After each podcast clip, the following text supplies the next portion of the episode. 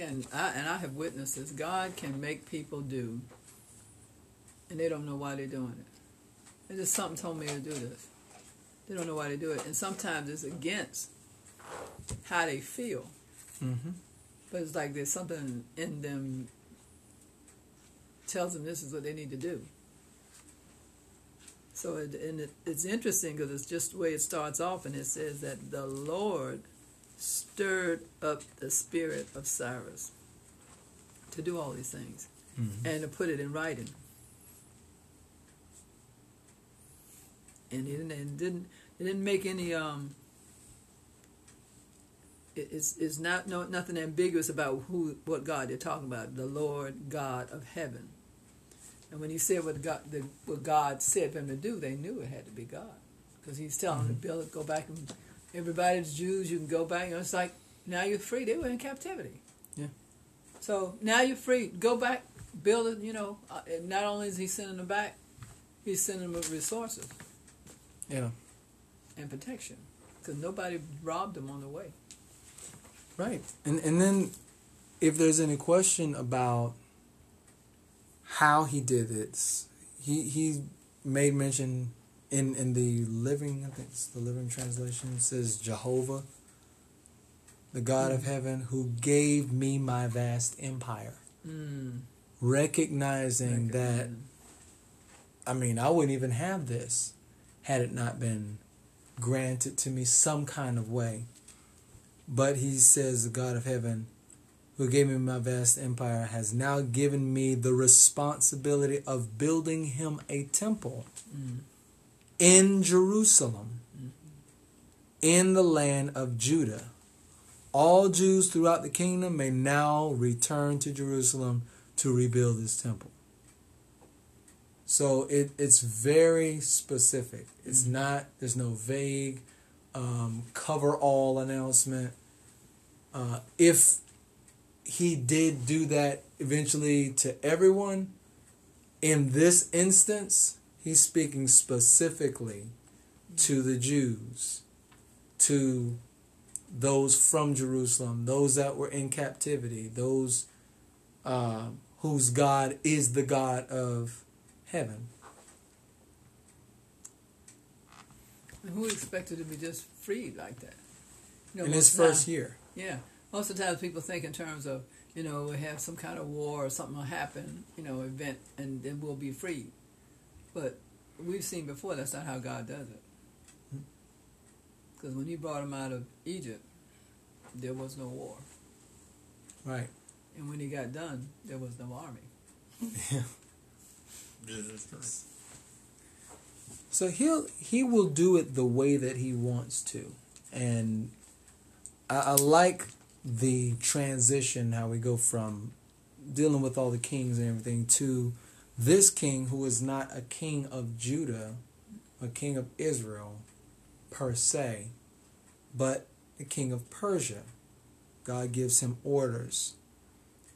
And what does this say as we've we've left out of the, the series of Samuel, Kings, and Chronicles, how do we see so far King Cyrus as compared to the last few kings that we looked at who were kings of Israel Judah. or uh, of Judah?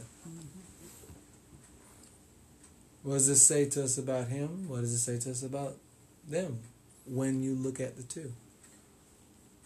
You mean Cyrus of this chapter? and- So, right. And then all the kings of Israel and Judah. Just in general. Just yeah, just in general. Well, it's, it's interesting to me that he starts out acknowledging God and following what He says, and uh, and he wasn't even that wasn't even his God, you know, because he keeps saying, "Your God told me," you know, he's saying, "Lord God of heaven," you know, and um, the Persians were not Jews, Right. so he's acknowledging the God of the Jews. Now, that's un, un, unusual, and and some many of the kings, especially Israel, but then many of Judah, didn't even acknowledge their own God, and they knew who He was. Mm-hmm. But yet they they didn't acknowledge, him, they didn't obey Him. They didn't. In some cases, they didn't even consider Him. We have a king here, Cyrus, who, right in his first his first year, he's doing things. and we discussed uh, your boy Manasseh. Mm. How long did it take him to come to grips? How long did it take a lot of them that never acknowledged, I won't say didn't acknowledge God, but just ignored him, Mm-hmm. ignored what he wanted? Mm-hmm. You what? I was going to say um, the difference between Cyrus and those Israel Israelite and Jewish kings was that Cyrus he shows a decisiveness towards God that only the kings of Judah that were good kings showed anything like it. Mm-hmm. You know, and the effect of his actions on Israel and on Judah go beyond even some of the good kings of Judah, because there were no good, good kings of Israel except Solomon and and uh, David, pretty much. So you see that you see that there's a strength of his conviction, and when you've conquered the known world, you kind of get that kind of comes along with the strength of your conviction. But then he turns that conviction towards accomplishing what God wants, and we hadn't seen that even in the kings of, um, especially in the kings of Israel, but not even uh, for the most part for the kings of Judah, because there were good kings in Judah as well, but they weren't ruling the whole known world. And it doesn't show anywhere where he considered, wonder what the people are going to say, Mm. or whether the people are going to agree with him, Right. or whether they think he's going off, you know, some tangent or something. It doesn't show anywhere in, in the scripture that he even considered Mhm. what they're thinking. Mhm. And many of the kings that we read about, they did. They they they didn't go but so far because you know the people were going to do this, and even some of the good kings, they did some things, tore down some of the idols, but they let some of them stay because you know the people. This is what they do. This is where they're going to worship. So we'll try to you know try to ease it in, even though they had good intentions. But Cyrus is like, hey, this is what we're doing Mhm. y'all can go. Didn't say that, you know. They, you know, sometimes they say, well, just like the king that said in Egypt when they wondered about the kid, you know, they're going to grow too powerful. Right, People right. are advising him or nothing. It doesn't say anybody's advising Cyrus. Right. He's not listening to anybody else. He heard God, and that was enough. hmm And it's like he didn't ask the Jews, and he wasn't listening to the Persians. Right. This is my decision. They're gonna go because the God that gave me all of this said to let them go, and that's how it's reflected right there in the uh, first first chapter of Ezra. So it's like, okay, you don't see that as much in God's own people. Yeah. They don't say, "Well, God said to do this," except when they find the book. Mm. Yeah. They find the book of God's law. Who's that? Joanne? Josiah. Josiah. That that's there you go. And then that's back in the that's the same kind of conviction you had in the days of Solomon and David. Mhm. Maybe even a little bit of Saul in his early early days when he first still didn't think so much of himself yet. and it speaks to um, speaks to King Cyrus as well because when as you were speaking, it, it drew a parallel between um, King Cyrus and, and Pharaoh. Hmm. Pharaoh had to be told by God's messenger and plagues and, and whatnot to let his people go. Now, God did harden his heart because he knew what was there. He's like, I got to show you and all of Egypt who I am. And long story short, he showed them, and then the people were let go, and he comes running after them. Here, God, when you when you have a lot of power it's really hard to be humbled by anybody Right. or anything. Because you have to let any- it go. Yeah. Yeah, you got to let go. Now, the Jews at this time, were they contributing to society? I'm pretty sure they were. Working, you know, to stay alive. You're going to let your workforce go? Well, uh, do you want to take this under? I'm not taking anything under advisement. This is what was said. This is what I'm going to do. That's that's a person who's sure of his authority mm-hmm. Yeah. and knows that there's another authority higher than him.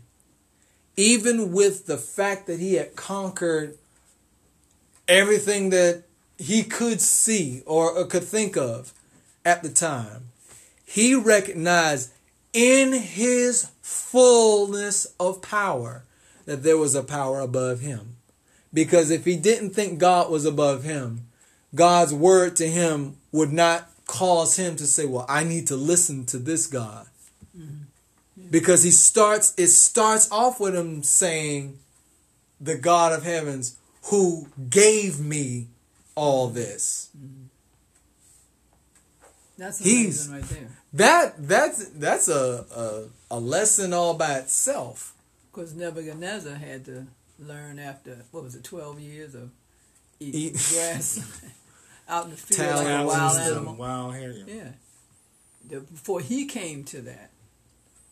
But doesn't say Cyrus had to do any of that. And it, and that's that's one of the things that I love about how this starts off because you got every type of excuse or reasoning for why someone what once you get to a certain point of wealth you don't hear God anymore. Well, look at King Cyrus. Once you get to a certain level of power, power corrupts and absolute power corrupts absolutely. Yeah, but look at King Cyrus. That's your God he's listening to. And you wasn't even listening. How did y'all end up captured? They weren't True. taken from the temple while they were worshiping God. The last hurrah was was it Manasseh the last hurrah? And everybody else just well a couple of them we we don't know. A three month reign and you can't really say they didn't have enough time to turn Israel in any direction. They they much less start the engine. Yeah. They it, uh, but the tail end of it was was bad. They, they were bad kings, bad rulers, bad instruction. But you had Manasseh's last attempt to turn people around just didn't work out. Yeah. But here you have one who's not from the seed of Abraham, who didn't come from that lineage, who didn't grow up in your culture, that is hearing from your God, and his first instruction from your God, he's following through in detail. Right.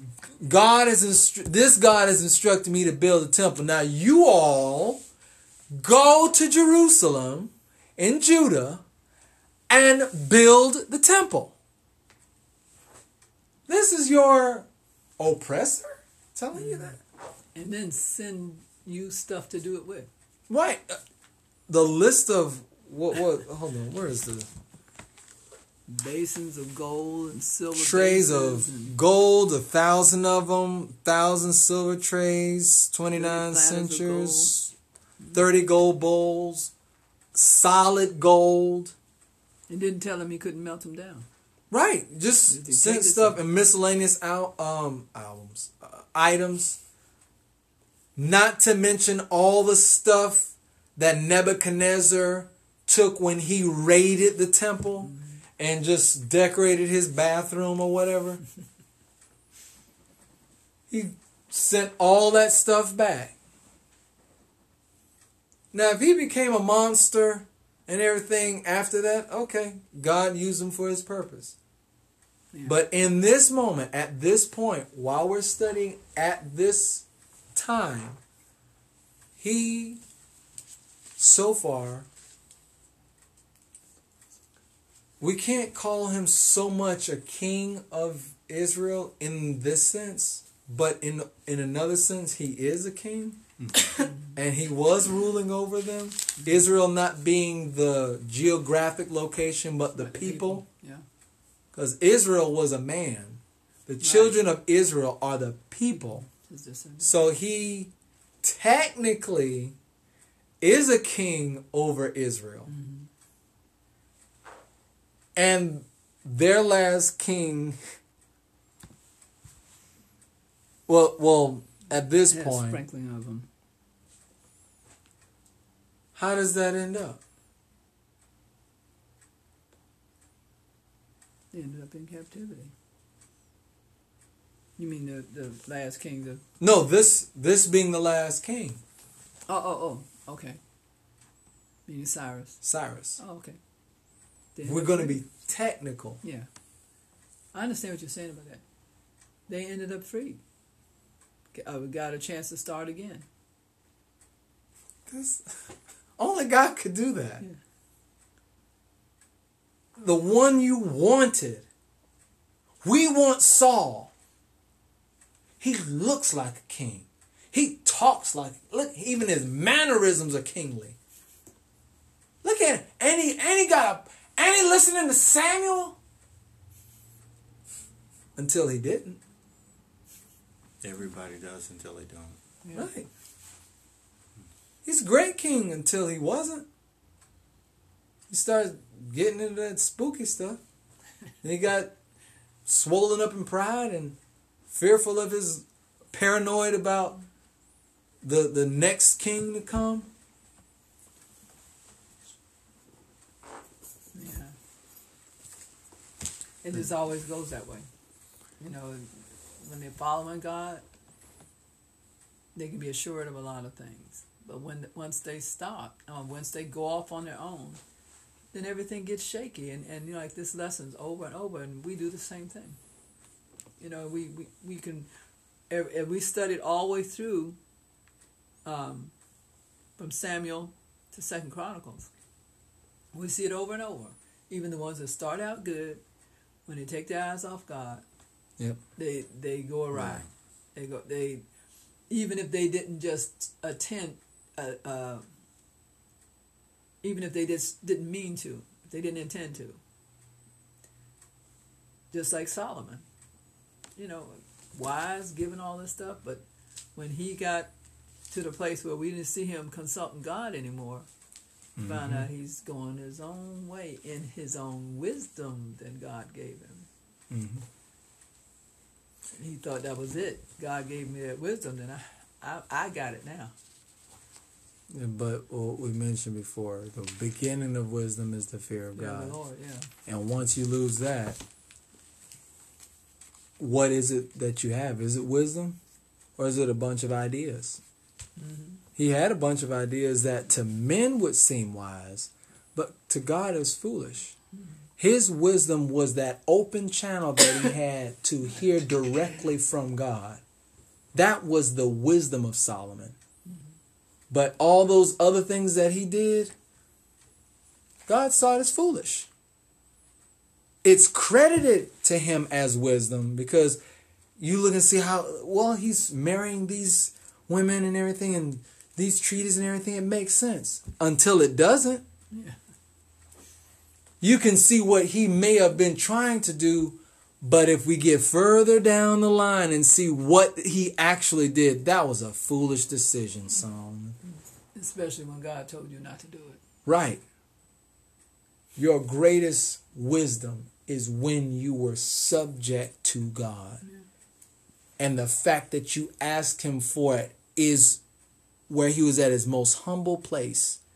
And if we can get to that point where we can be humble before God, like Cyrus was humble before God, and Solomon at first was humble before God to receive from him in order to know what to do.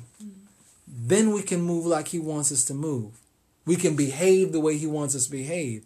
And we will show wisdom in the fear of God and not take the wisdom and then start to get ideas and think that it's the wisdom of God because it came in our head and that's after all what we ask for.